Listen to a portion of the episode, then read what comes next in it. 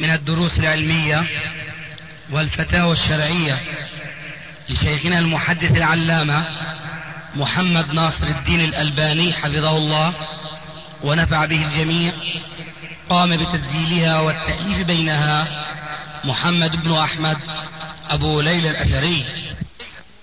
إخوة الإيمان، والآن مع الشريط الثاني والستين بعد المائتين على واحد. وعند زيارة القبور من الرجل أو المرأة يدعو بهذا الدعاء الذي علمه الرسول عائشة. أما إذا قلت وعند زيارة الرجل القبور يدعو بهذا الدعاء الذي علمه الرسول عائشة، هذا في تناقض.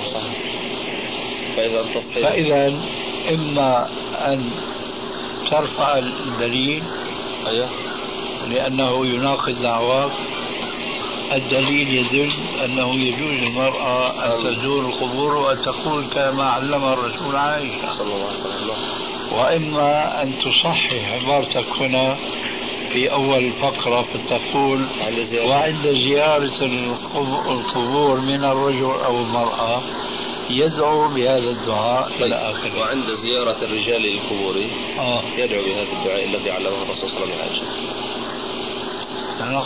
الذي علمه الرسول صلى الله عليه وسلم. نبي. أو نذكر الحديث بدون أن نذكر. الآن ينتقل البحث من جامع الرسالة إلى الحاضرين. فهمتم علي ماذا أقول؟ طيب. نحن الآن عندنا مسألة أنه لا يصح للنساء أن يزورن القبور. هذا كلام لا يصح. عندنا أن النساء لا يزورن القبور.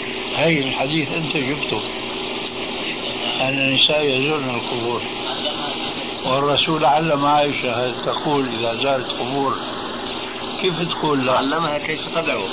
تدعو إيش؟ إلى الأموات في البيت ولا عن زيارة قبور؟ طبعا الزيارة. أنت هيك كاتب. طيب المطلوب الآن كيف تسويها؟ حط حط سواء كان الزائر رجلا أو أو ما راح يدفعوا لك الرسالة بعدين. طبعا نحن المسلمين أبدا نلخصها في سبع ورقات ما بدونها إطالة هذه. طيب. ايش قلت يا استاذ؟ قلت ايش؟ تلقى انه ما يجوز زياره الانسان القبور. تريد انبه على المساله. والله ابن تيميه في الفتاوى ذكر انه الخطاب كله موجه للرجال. الله. هذا الذي وقع. نعم. السيدة عائشة ما زارت قبر أخيها عبد الرحمن. صحيح. طيب وين جبتوا المنع؟ هذه من تعصبات الحنابلة قديما وحديثا.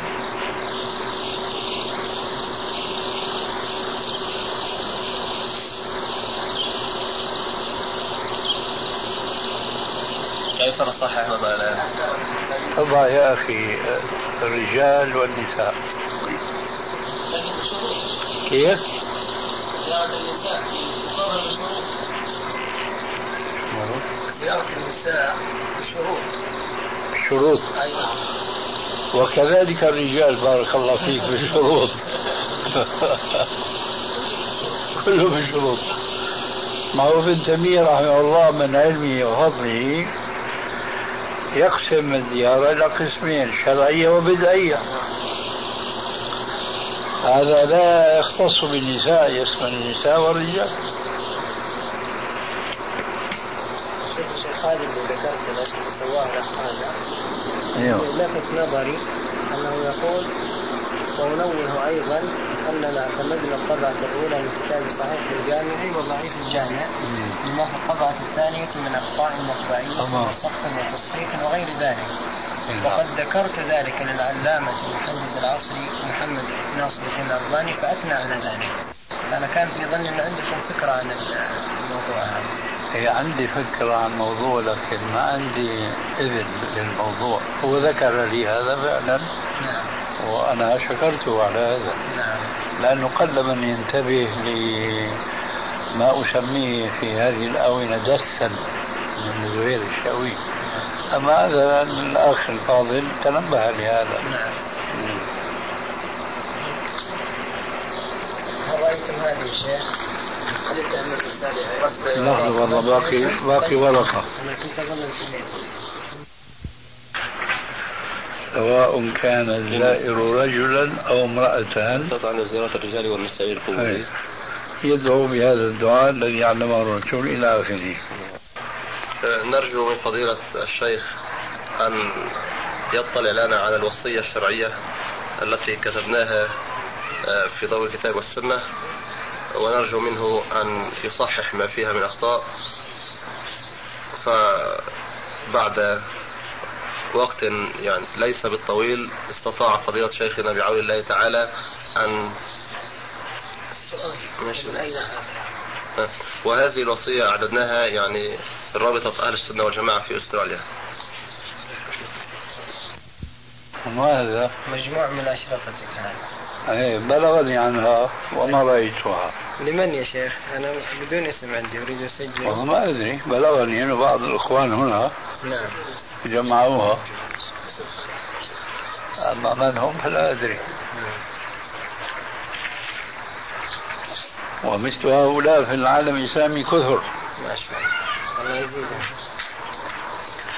لكن هذه مشكلة.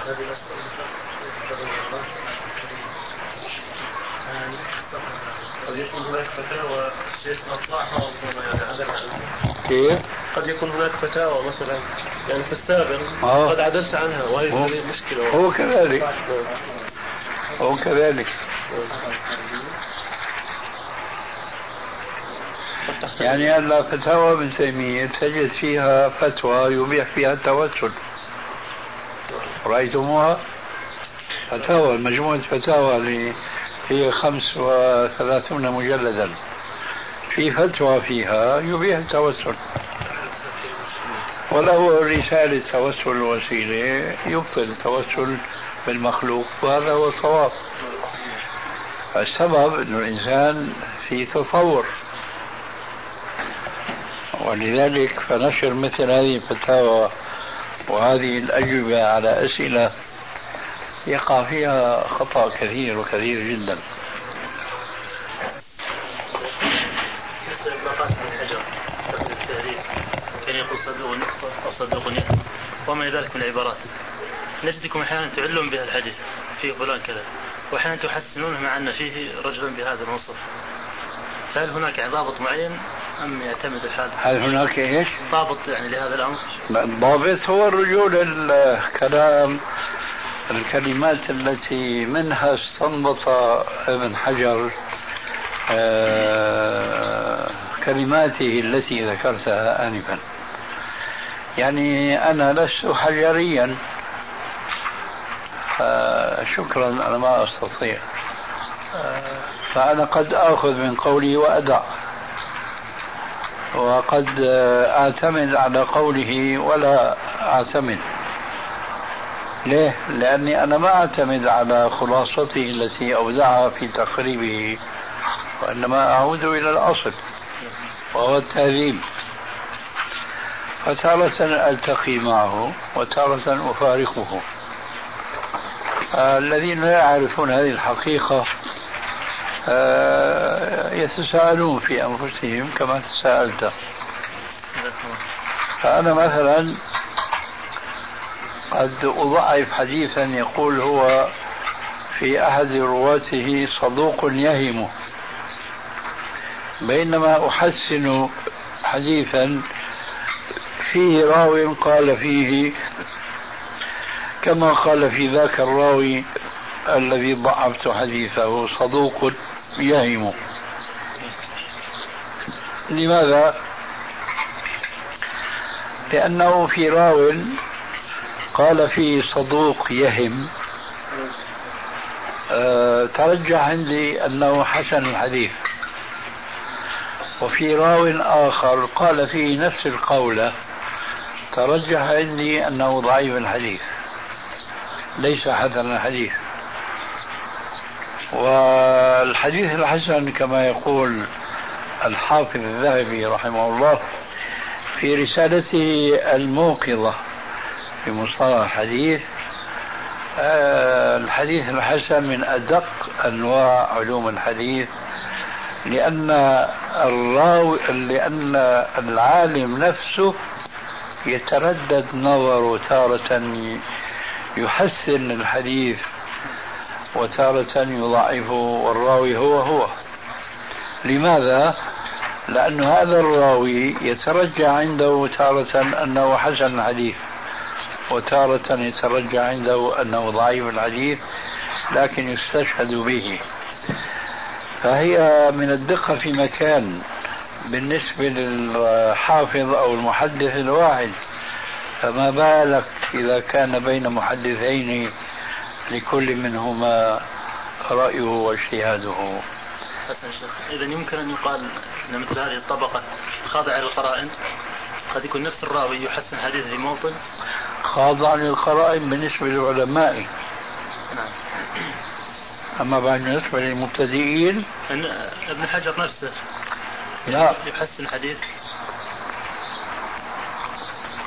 ابن حجر نفسه لما بيقول صدوق، نعم، فيعني أن حديثه حسن، ولما بيقول صدوق يهم يعني أن حديثه ضعيف يستشهد به،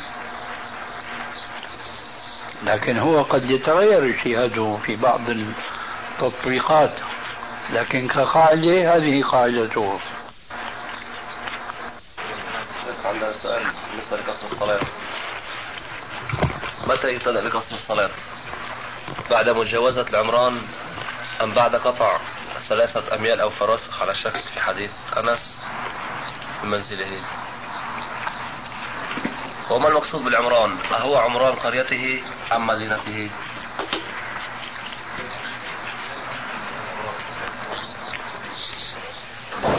أولا يبدأ السفر بعد الخروج من بلدته أو قريته.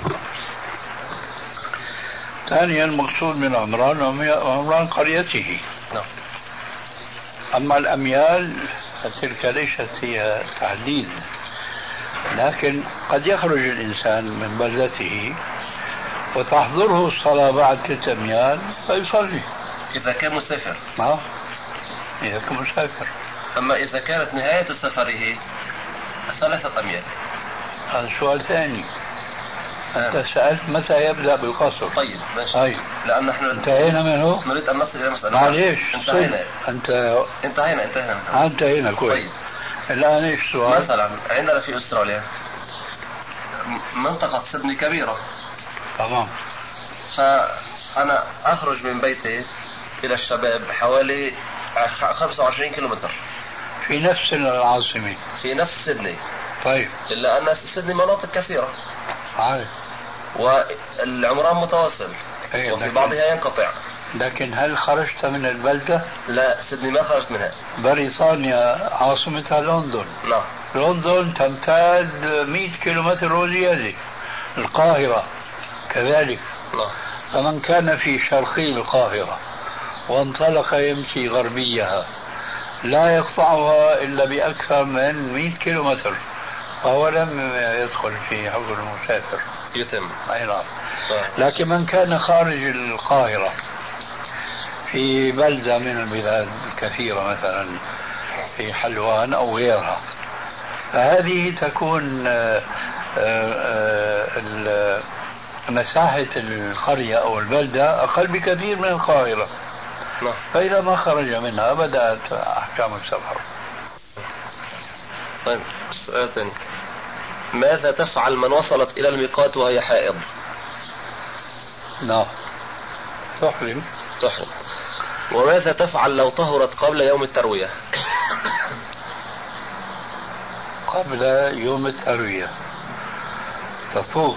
تطوف. آه. وكانت مهلة بعمرة تطوف يعني تطوف تكمل عمرتها. وماذا تفعل لو طهرت بعد يوم التروية وكانت مهلة؟ ينقلب حجها إلى حج إفراد. إلى حج إفراد. إفراد. هي تأتي بالمناسك كلها إلا إلا الطواف طواف القدوم. ثم إذا طهرت في عرفات أو في المزدلفة أو في منى أنزل وتطوف طواف الإفاضة، وبذلك يتم حجها. ثم بعد ذلك تخرج إلى التنعيم وتأتي بالعمرة التي فاتتها. طيب، لكن امرأة أتت على الميقات وظنت أنها إذا وصلت إلى مكة أيام معدودة وتطهر، فأهلت بعمرة وجاء التروية وما طهرت، ماذا تفعل بعمرتها التي أهلت بها؟ قلت لك تفسخ عمرتها إلى حج وتأتي بعمرة، عكس من أفرد الحج فيفسخ الحج إلى عمرة وتأتي بعمرة بعد الحج. أه الشيخ القرضاوي منذ سنتين ذهب إلى أستراليا وأفتى الناس بفتوى، يعني فتنتهم، وفاد هذه الفتوى الفتوى أنه قال أن الربا محرم على آخذه، على صاحب الربا. يعني أما الفقير الذي تصل إليه فليست محرمة عليه، ويجوز بناء المساجد و... الله أكبر. والله فتن بها كثير من المسلمين هناك. الله أكبر. يوسف القرضاوي دراسته أزهرية، نعم، وليست دراسته منهجية على الكتاب والسنة، وهو يفتي الناس بفتاوى تخالف الشريعة، وله فلسفة خطيرة جدا. إذا جاء الشيء محرما في الشرع يتخلص من التحريم بقوله ليس هناك نص قاطع في التحريم، ولذلك أباح الغناء، وأباح لذاك الإنجليزي الذي كان أسلم وهو من كبار مغنين بريطانيين أن يظل في مهنته وأن يأكل من كسبه، وادعى القرضاوي بأنه ليس هناك نص قاطع في تحريم الغناء أو آلات الطرب. وهذا خلاف إجماع علماء المسلمين أن الأحكام الشرعية لا يشترط فيها النص القاطع، بدليل أنهم ومنهم القرضاوي نفسه يقول أدلة الكتاب والسنة والإجماع والقياس، والقياس ليس دليلا قاطعا لأنه اجتهاد، والاجتهاد معرض للخطأ وللصواب كما هو في الحديث الصحيح، لكنه جاء بهذه النغمة أنه لا يوجد دليل قاطع لكي يتخلص ويتحلل من كثير من الأحكام الشرعية. أيوة. والرسول يقول لعن الله آكل الربا ومنكله وكاتبه وشاهديه، فلا يجوز أبدا أن يستفيد المسلم من مال حرام بحجة أنه هو لم يأكل الربا. قل لعن الله آكل الربا وموكله وكاتبه وشاهديه. أما بناء المساجد من الأموال الربوية فالرد عليه بقول عليه السلام إن الله طيب ولا يقبل إلا طيبا، وإن الله أمر المؤمنين بما أمر به المرسلين فقال يا أيها الرسل كلوا من الطيبات واعملوا صالحا. ثم ذكر الرجل أشعف أغبر يطيل السفر يرفع يديه يقول يا ربي يا ربي، ومأكله حرام ومشربه حرام وملبسه حرام وغذي بالحرام، فأنى يستجاب لذلك؟ هذه أحاديث كلها ترد على قرضاوي وأمثاله ممن يفتون بآرائهم على طريقة الآرائيين قديما الذين يغلب عليهم أن يكونوا من الأحناف. قول الذهبي الكاشف أن الرجل وثق ماذا يعني؟ يعني أن أولا يعني شيئين، في الغالب أن الذي وثقه هو ابن حبان، نعم. وفي الاضطراد أنه لا يثق في هذا التوثيق، هذا الذي يعنيه.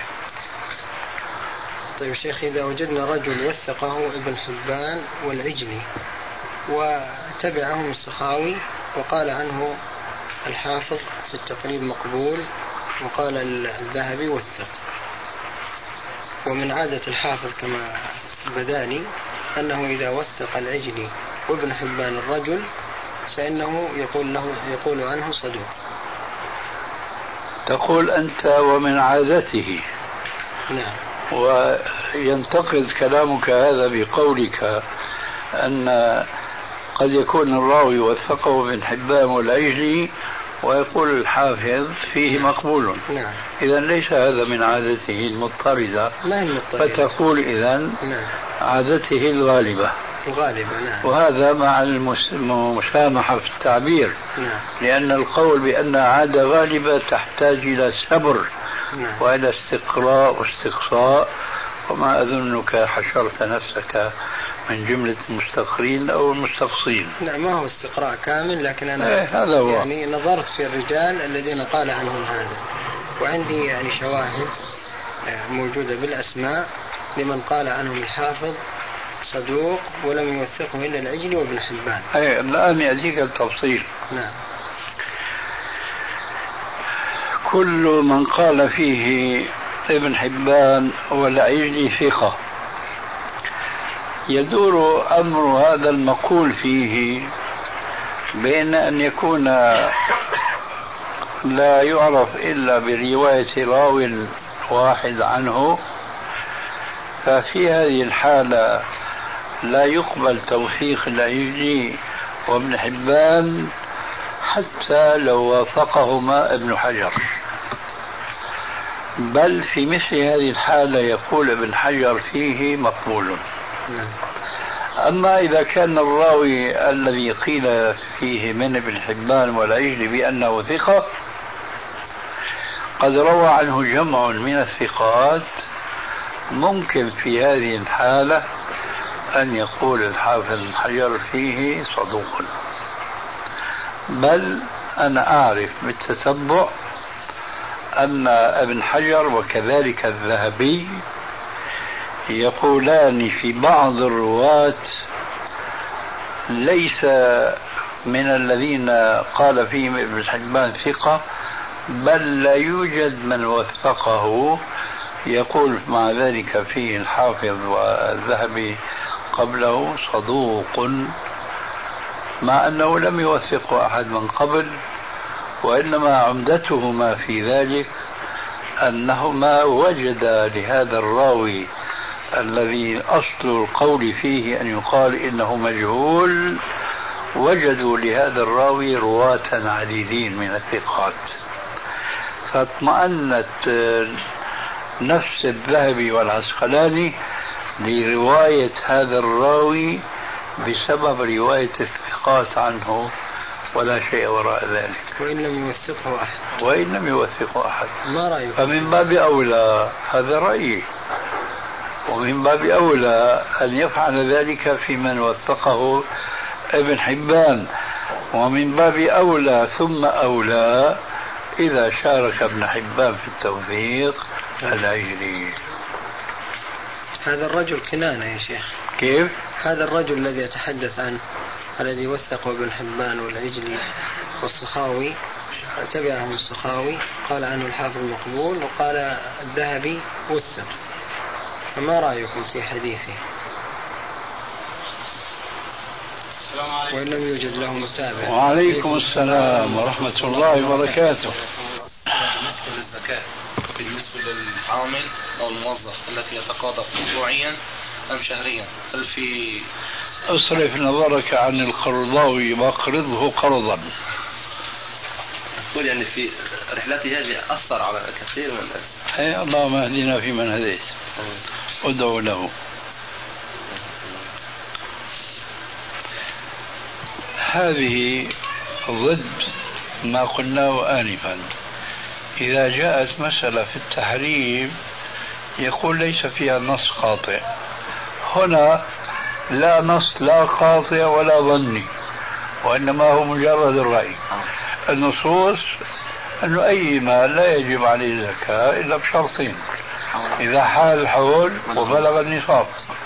هو يجتهد وبقدرك يجب على الزكاة الموظف، على مال الموظف الشهري أنه يخرج زكاته. ما الدليل على هذا؟ وضع قاعدة وهي مراعاة مصلحة الفقراء. هي مراعاة مصلحة الفقراء، هذه ليست قاعدة شرعية بل هذه قاعدة شيوعية، لأن الحقيقة ما وجد شيوعية إلا لصالح الفقراء ضد إيش؟ الأغنياء. أما الشرع فكان بين ذلك قواما، فهو يراعي مصلحة الفريقين، مصلحة الفقراء ومصلحة الأغنياء. فالقرضاوي هدانا الله وإياه تبنى ما يتبناه الشيوعيون، أنه يجب أن نراعي مصلحة الفقراء على حساب من؟ الأغنياء. لكن مال الأغنياء حرام لا يجوز. ألا إن دماءكم وأموالكم وأعراضكم حرام عليكم إلى آخر الحديث المعروف. فإذا بماذا أنت استحللت مال الغني وأوجبت عليه، وليته كان غنيا قد لا يكون غنيا، وإنما هو موظف يقبض المعاش الشهري، عليه أن يخرج زكاة. من أين هذا؟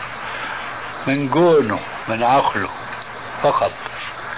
طيب هناك تشتد وتقول ما في نص قاطع مع وجود الأحاديث الصريحة في تحريم الغناء وفي تحريم أكل الربا أو إطعام الربا ونحو ذلك، وهنا لا يوجد أي شيء تقول يجب على هذا الموظف أن يخرج ماله، يخرج زكاة ماله.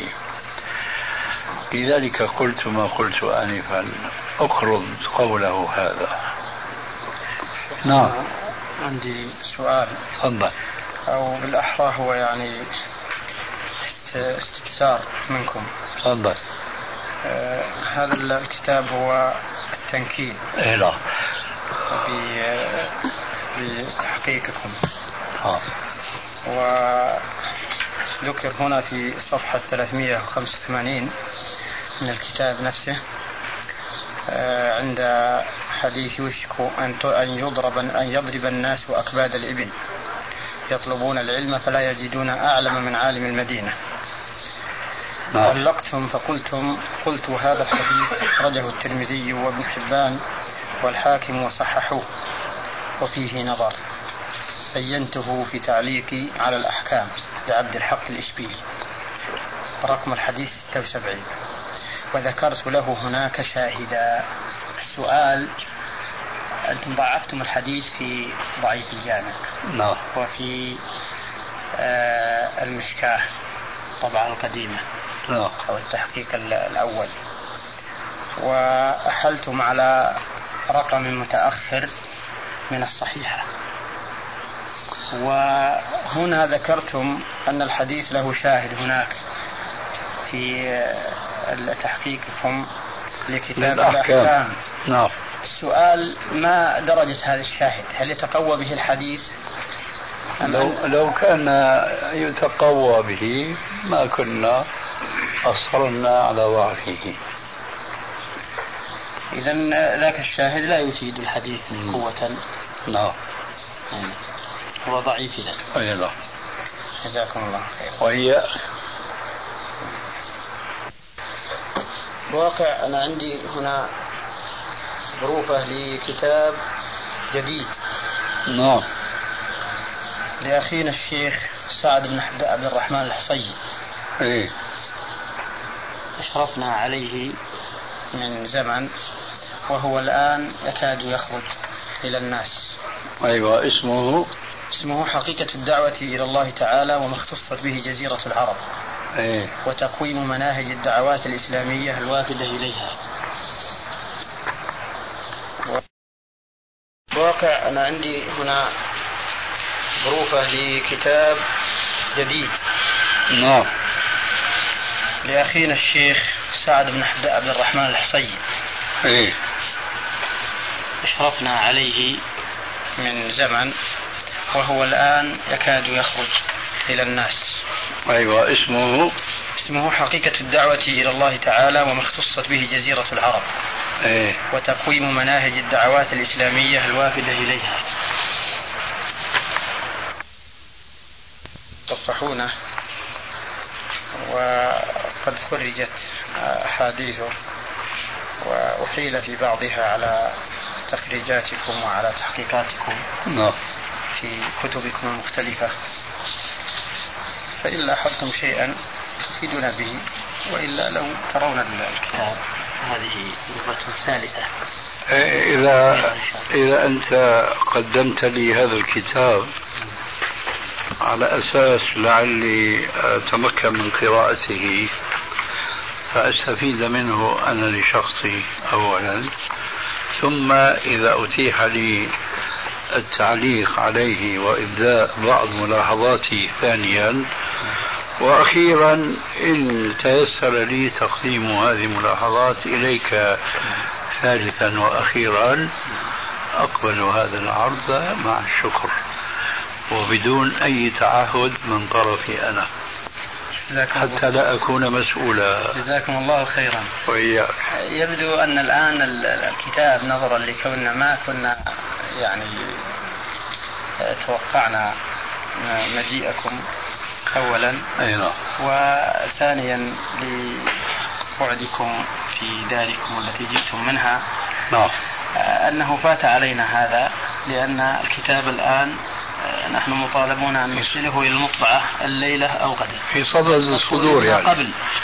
أينا. إنما أحببنا فقط أن تلقوا نظرة عليه. طيب. أينا. جزاك الله خير.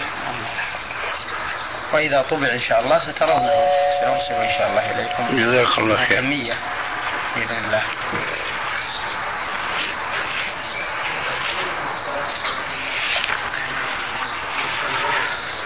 الله عندك في الشنطة. معي كتاب الشيخ مذكرات الدعوة والداعية. وعليكم السلام ورحمة الله وبركاته.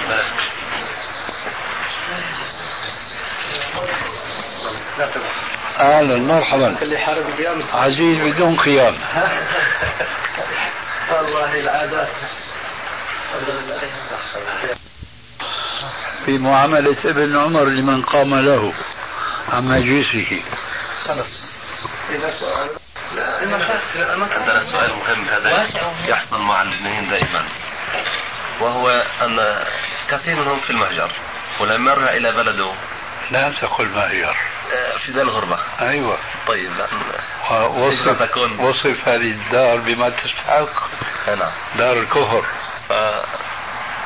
من كان له دار ولادة ودار غربة إذا رجع إلى دار ولادة زائرة هجرة الله ورسوله هجرة الله ورسوله هجرة الله يصيبها وأتها هجرة فينا ما هجرة إليه، لكن عند إطلاق. جزاك الله خيرا. فإذا رجع إلى دار الولادة كزيارة يعني أسبوع أسبوعين شهر شهر، فهل له أن يقصر؟ هل طلق دار الولادة بالثلاثة؟ لا.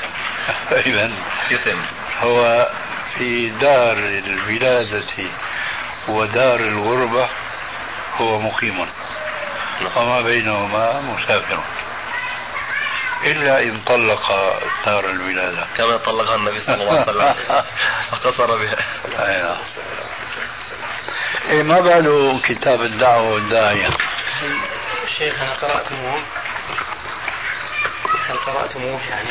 أنا والله أنا قديما جدا في طبعاتي الأولى، حيث أنني لا لا أجد له أثرا في نفسي صالحا أو طالحا، لكن معروف أنه حسن البنا رحمه الله لم يكن عالما وكان عنده عاطفة إسلامية جياشة، وله كتابات يقال فيها السنة والمنهج السلفي، معروف هذا عنه. أما بخصوص هذا الكتاب فليس لي عنه فكرة.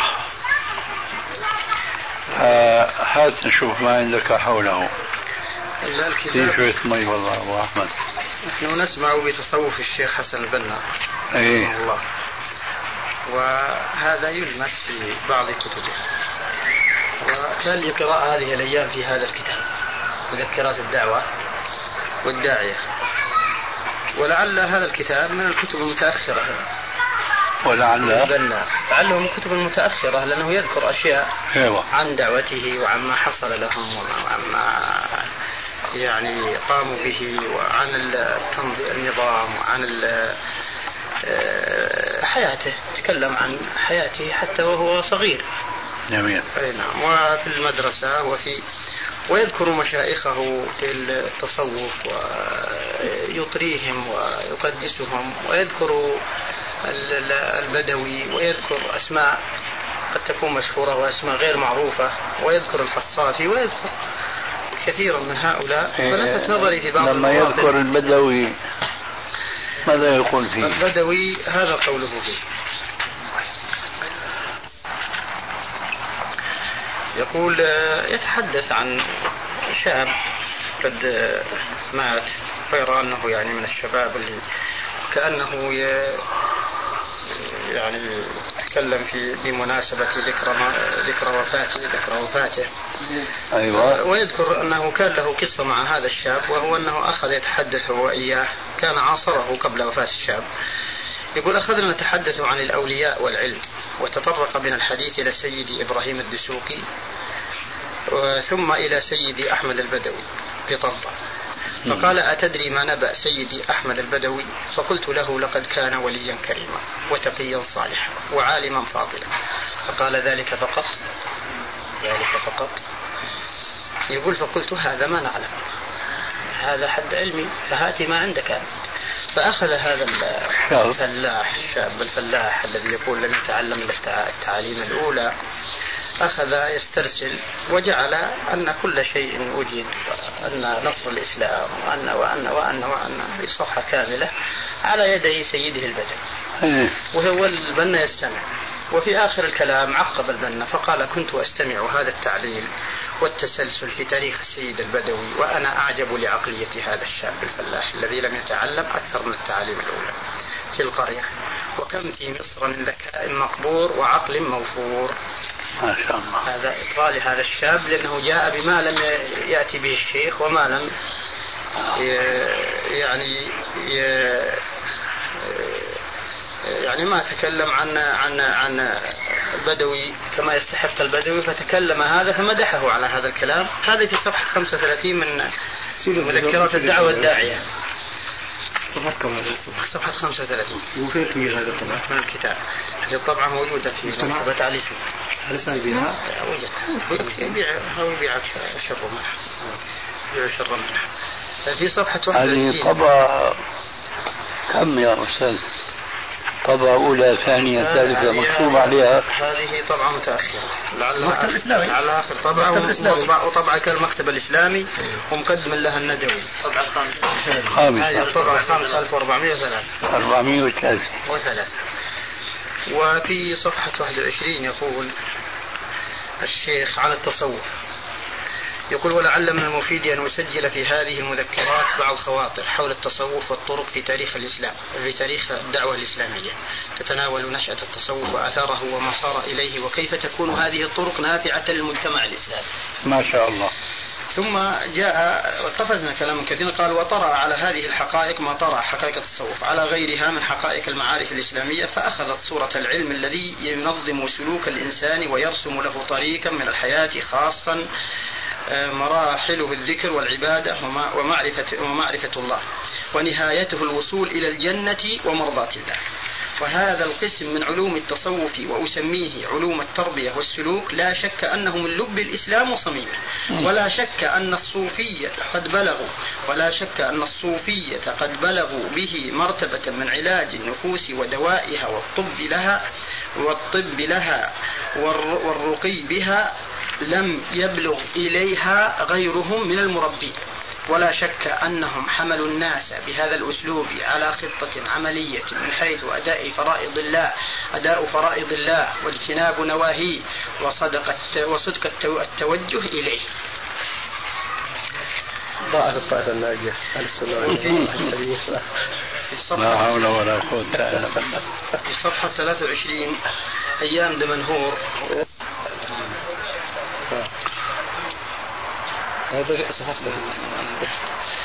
يتكلم كثيرا عن هو هو يتكلم بين هذه الصفحات كلمة عن التصوف والاستغراق فيه وما إلى ذلك. لكن هنا يقول في صفحة أربعة وعشرين من الكتاب: وكنا في كثير من أيام الجمعة التي تصادف أن نقضيها في دمنهور نقترح رحلة لزيارة أحد الأولياء القريبين من دمنهور، فكنا أحيانا نزور دسوق فنمشي على أقدامنا بعد صلاة الصبح مباشرة حيث نصل حوالي الساعة الثامنة صباحا، فنقطع المسافة في ثلاث ساعات وهي نحو عشرين كيلومترا، ونزور ونصلي الجمعة ونستريح بعد الغداء ونصلي العصر، ونعود أدراجنا إلى دمنهور حيث نصل حيث نصلها بعد المغرب تقريبا. وكنا أحيانا نزور عزبة النوام حيث دفن في مقبرتها الشيخ سيد سنجر من خواص رجال الطريقة الحصافية والمعروفين بصلاحهم وتقواهم، ونقضي هناك يوما كاملا ثم نعود. هذه في أي مرحلة؟ أنت قلت هو الآن متى يتحدث يتحدث ويتمدح بكونه كان يتربى هذه التربية ويقوم بهذا تجاه الأولياء وتجاه قبورهم. ذكرت أن هذه الطبعة للمكتب الإسلامي هذه موجودة مكتوب عليها كيف ما كيف ما علق عليها مقدم لها الندوي ما حد مسلم كيف يعلق وبعلق بس أكتب الكراش آه بيعلق على قطبي. الله أكبر. أيام الصمت والعزلة. مم. وكانت لنا أيام ننذر فيها الصمت. والآن وين كان هذه الأشياء يتحدث عن حياته لأنه يرى أنها أن هذه هي التي بنته ووصلته إلى ما وصل إليه. وكانت لنا أيام أيام ننذر فيها الصمت والبعد عن الناس فلا يتكلم أحدنا إلا بذكر أو قرآن. وكنا وكان الطلبة على عادتهم ينتهزونها فرصة للمعاكسة في في فيتقدمون الصخرية والله استحقون يتقدمون إلى الناظر أو الأساتذة مبلغين أن فلانا الطالب قد أصيب في لسانه، ويأتي الأستاذ ليستوضح الأمر فكنا نجيبه بآية من القرآن فينصرف. وأذكر بالخير أستاذنا الشيخ فرحات سليم الأخ. هذا صمت الصوفي. مذكرات في الدعوة والداية. وله شغف في في الغزالي. هذا مذكرات كتابه. هذا المشكلة. يعني الدعاة الآن ممكن. ويطغي الغزالي ويجعله إماما ثم يقول يقول إن إني إني ما استطعت أن أنفك عن عن تربية الغزالي وعن أسلوبه في التربية. حاولت أنا ما استطعت. هذه خطيرة. فعلا ما استطعت. يقول هذا عن نفسه في صفحة ثلاثة وثلاثين في كتاب نفسه. الحضرة. آه. صفحة واحد وأربعين في الحضرة في الحضرة في الطريقة الحصافية آه. حضرة الطريقة الحصافية.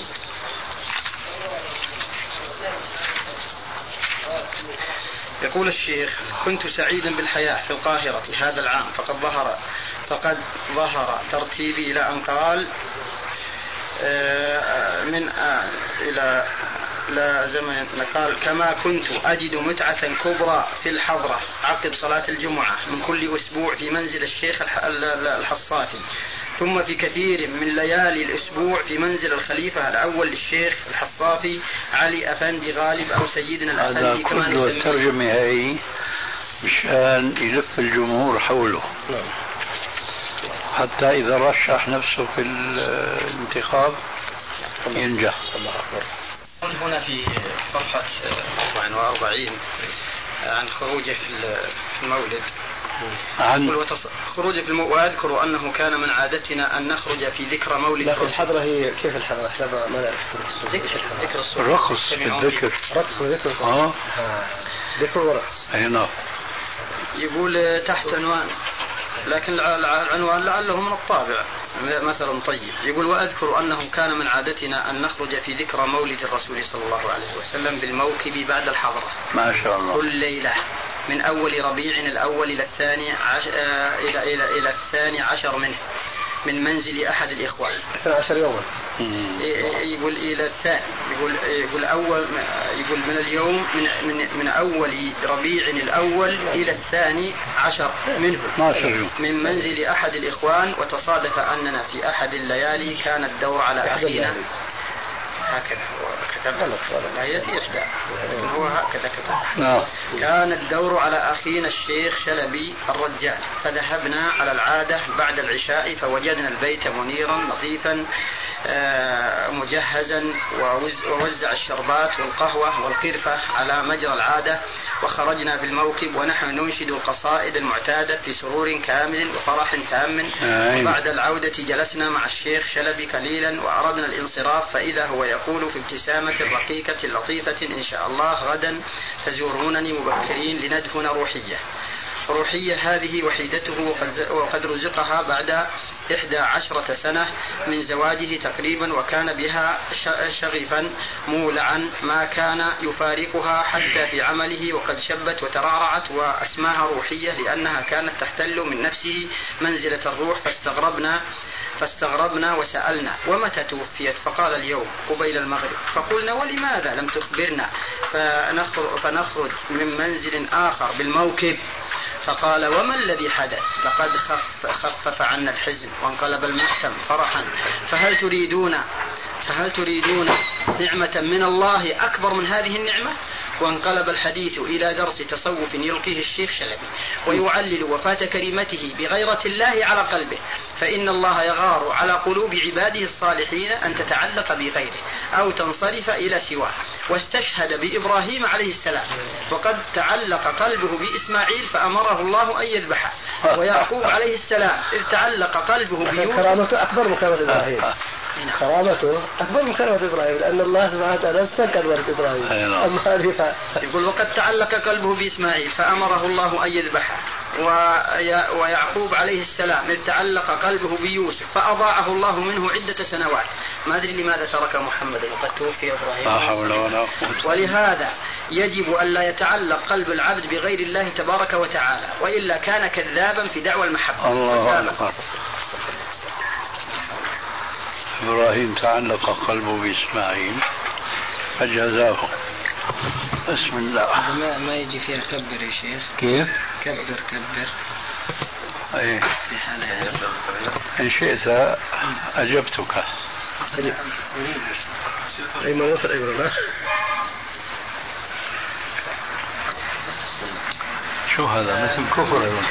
من شيخنا. نعم. يقول يقول و. مع الأسف يعني مثل هذا الكلام يوجد في كلام القيم. كيف؟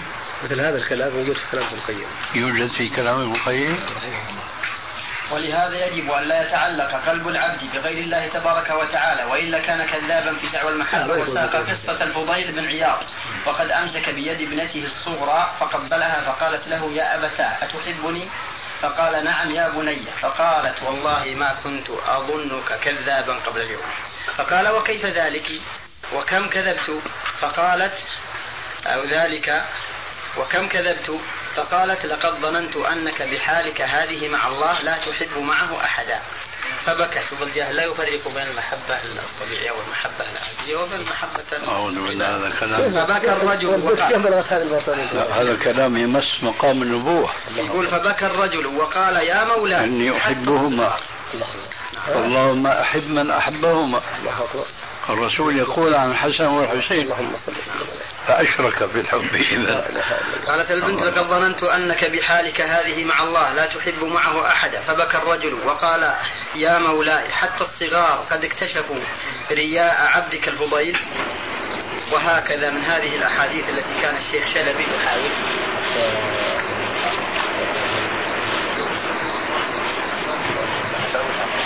وبعد الرسول بكى بكى على ولد إبراهيم وبكى على ولد ابنته. هذه محطة رحمة جعلها الله فيه ولا يفرق خمسة وستين من الكتاب يقول إن الله يرضى منا بالحب فقط هذا كان يلقي درسه وفي درسه سلفي أراد في درسه سلفي أحد السلفيين آه طيب. أحد أصحاب السنة، وكأن السلفي أراد أن يذكر الشيخ بأن يعرج على الأمور المهمة في العقيدة، ولكن الشيخ مكر به ثم أوضح أنه ضحك عليه وأنه مكر به في النهاية. نسمع الآن ماذا يقول الشيخ.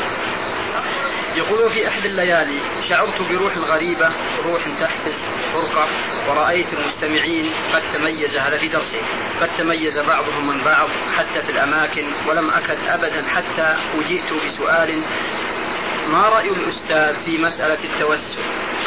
فقلت له: يا أخي، أظنك لا تريد أن تسألني عن هذه المسألة وحدها، ولكنك تريد أن تسألني كذلك في الصلاة والسلام بعد الأذان، وفي قراءة سورة الكهف يوم الجمعة، وفي لفظ السيادة للرسول صلى الله عليه وسلم في التشهد، وفي أبوي النبي صلى الله عليه وسلم وأين مقرهما، وفي قراءة القرآن وهل يصل ثوابها إلى الميت أو لا يصل، وفي هذه الحلقات التي يقيمها أهل الطرق وهل هي معصية أو قربة إلى الله. وأخذت أسرد له مسائل الخلاف جميعا التي كانت مثار فتنة سابقة وخلاف شديد فيما بينهم. فاستغرب الرجل وقال: نعم، أريد الجواب على هذا كله. فقلت له: يا أخي، إني لست بعالم، ولكني رجل مدرس مدني، أحفظ بعض الآيات وبعض الأحاديث. سبحان الله كيف اجتمعت جماعة التبليغ، هذا أسلوبه، والشيخ هناك هذا أسلوبه مع هذا الرجل. شوفوا ماذا يقول في النهاية أيضا: ولكني رجل مدرس مدني، أحفظ بعض الآيات وبعض الأحاديث النبوية الشريفة وبعض الأحكام الدينية من المطالعة في الكتب، وأتطوع بتدريسها للناس، فإذا خرجت بي عن هذا النطاق فقد أحرجتني. ومن قال لا أدري فقد أفتى. فإذا أعجبك ما أقول ورأيت فيه خيرا فاسمع مشكورا، وإذا أردت التوسع في المعرفة فسأل غيري من العلماء والفضلاء المختصين، فهم يستطيعون إفتاءك فيما تريد. وأما أنا فهذا مبلغ علمي، ولا يكلف الله نفسا إلا وسعها. لا يبين كذبه الآن، هو ماذا يقول هو الآن؟ يقول هو سيقول الآن عن نفسه. اسمع له، تعجل عليه. فأخذ الرجل بهذا القول ولم يجد جوابا، وأخذت عليه بهذا الأسلوب سبيل الاستفسار، وارتاح الحاضرون أو معظم أو, أو معظمهم إلى هذا التخلص، ولكني لم أرد أن تضيع الفرصة، فالتفت إليهم وقلت لهم: يا إخواني، أنا أعلم تماما أن هذا الأخ السائل وإن وأن الكثير من حضراتكم ما كان يريد من وراء هذا السؤال إلا أن يعرف هذا المدرس الجديد من أي حزب هو، أمن حزب الشيخ موسى أو من حزب الشيخ عبد السميع، وهذه المعرفة لا تفيدكم شيئا، وقد قضيتم في جو, في جو الفتنة ثمانية سنوات وفيها الكفاية، وهذه المسائل اختلف فيها المسلمون مئات السنين ولا زالوا مختلفين، والله تبارك وتعالى يرضى منا بالحب والوحدة يرضى منا بالحب والوحدة ويكره منا الخلاف والفرقة. فأرجو أن تعاهدوا الله أن تدعوا هذه الأمور, الأمور الآن، وتجتهدوا في أن نتعلم أصول الدين وقواعده ونعمل بأخلاقه. هل وحدة الأمة والله وحدة الجنود؟ لا، وحدة الحال، يعني يتحدون مع بعض، الوحدة وحدة الأمة. الحاصل يقول يرضى منا بالحب والوحدة، على أي أساس؟ ما يهم. الله أكبر. وأنه أيضا يعترف أنه أنه ما أجاب بذات الجواب لل للمخرج، يعني يسكت ذاك الرجل. هذا عبارة عن يعني مغالطة، ضحك على الناس. شخص يسأله ويجاوبه بهذا الجواب، ثم فيما بعد يقول: أنا أجبته بهذا الجواب من أجل أن أن, أن أتخلص. نعم، وإلا ليست هي الحقيقة، كذب في الوقت نفسه. يعني كأنه يعلم الدعاء: إذا جاءكم سلفي يسألكم فاصرفوه هكذا. ويذكر صراحة الكتاب هذا الدكتوراه، يذكر صراحة أنه أخذ العقيدة عن جوهر التوحيد. هذا الكتاب عندك؟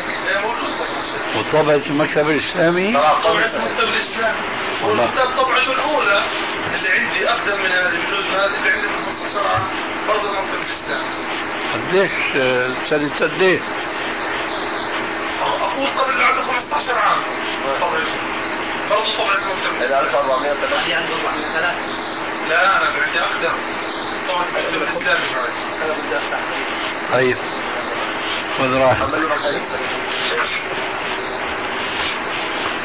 أنا في الواقع أحببت أن نسمع هذا الكلام لأن حتى إخواننا الذين يكتبون عن تصوف البنا لا يذكرون إلا أنه على الطريقة الحصانية ولا يذكرون هذه الأمور العظيمة التي يربي عليها شباب الأمة. مذكراته هذه موجودة عند جميع شباب الإخوان، يعني لا نستثني الذي ليست عنده اطلاع عليها، فهم يقرؤون كتب البنا ويعيشون معها في كل وقت. لا يقرأ هؤلاء الحزبيون إلا كتب كتب قادة كتب قادتهم. فينبغي أن لا يسكت عن مثل هذا. شباب الأمة يتربون عليه، يخرج هذا الكلام لهم ليعرفوه. وكثير من الشباب لو علموا هذا عن البنا لنفضوا أيديهم من دعوته. هذا إذا كانوا سلفيين إذا كانوا سلفيين وقد انخدعوا ومتجردون للحق إذا اتضح لهم أخذوا به. أريد أن أقول يعني كلامك في عمومه غير مسلم، لأن الإخوان المسلمين أكثرهم لم يربوا تربية إسلامية صحيحة سلفية. أفراد منهم ساعدتهم الظروف واتصلوا ببعض السلفيين فاستقامت أفكارهم وصلحت عقيدتهم. هؤلاء فقط وهم قيل من جل، إذا اطلعوا على هذا نبذوا نبذ النواة. هذا هو الذي يقصد، هذا الذي تقصده. والكتابات إيه؟ التي أقصد أنها تكتب يكتبها السلفيون. إيه؟ يعني في مشايخ الإخوان السلفيين الذين يعني وجدت عندهم غيرة على هؤلاء وأن ينخدعوا عليكم السلام شعارات يكتبون فيقولون محذرين لهؤلاء أن البنا عنده كذا ولديه طريقة صوفية، ولكنهم يغفلون أو يتغافلون عن مثل هذه المواطن التي يذكرها البنا نفسه. شوف يا أستاذ، وقد يذكرونها عن الأتباع مثل سعيد حواء والتلمساني وفلان وفلان، يذكرون شغفهم بالقبور وتعلقهم تعلقهم بالقبور ويسكتون عما عند البنا. هذا هذا قصدي. الله يديكم جزاكم خير. لا يمكن أن تجد سلفيا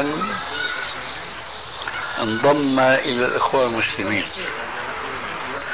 لكن تجد كثيرا من الإخوان المسلمين لا أقول انضموا إلى السلفيين، لكن صاروا سلفيين في العقيدة. والفرق بين إخواني صار سلفيا ولم ينضم إلى السلفيين أنه لا يخرج عن حزبيته، بخلاف ما لو انضم إلى السلفيين فحينئذ سيخرج عن حزبية الإخوان المسلمين.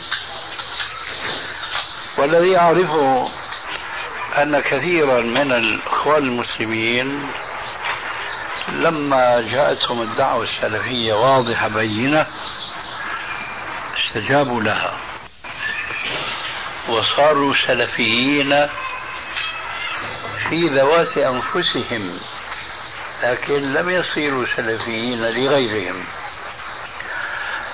ولذلك فلن تستطيع أن تحظى بواحد منهم ينقد البنا بحق، لأنه بذلك يخرج عن كونه من الإخوان المسلمين.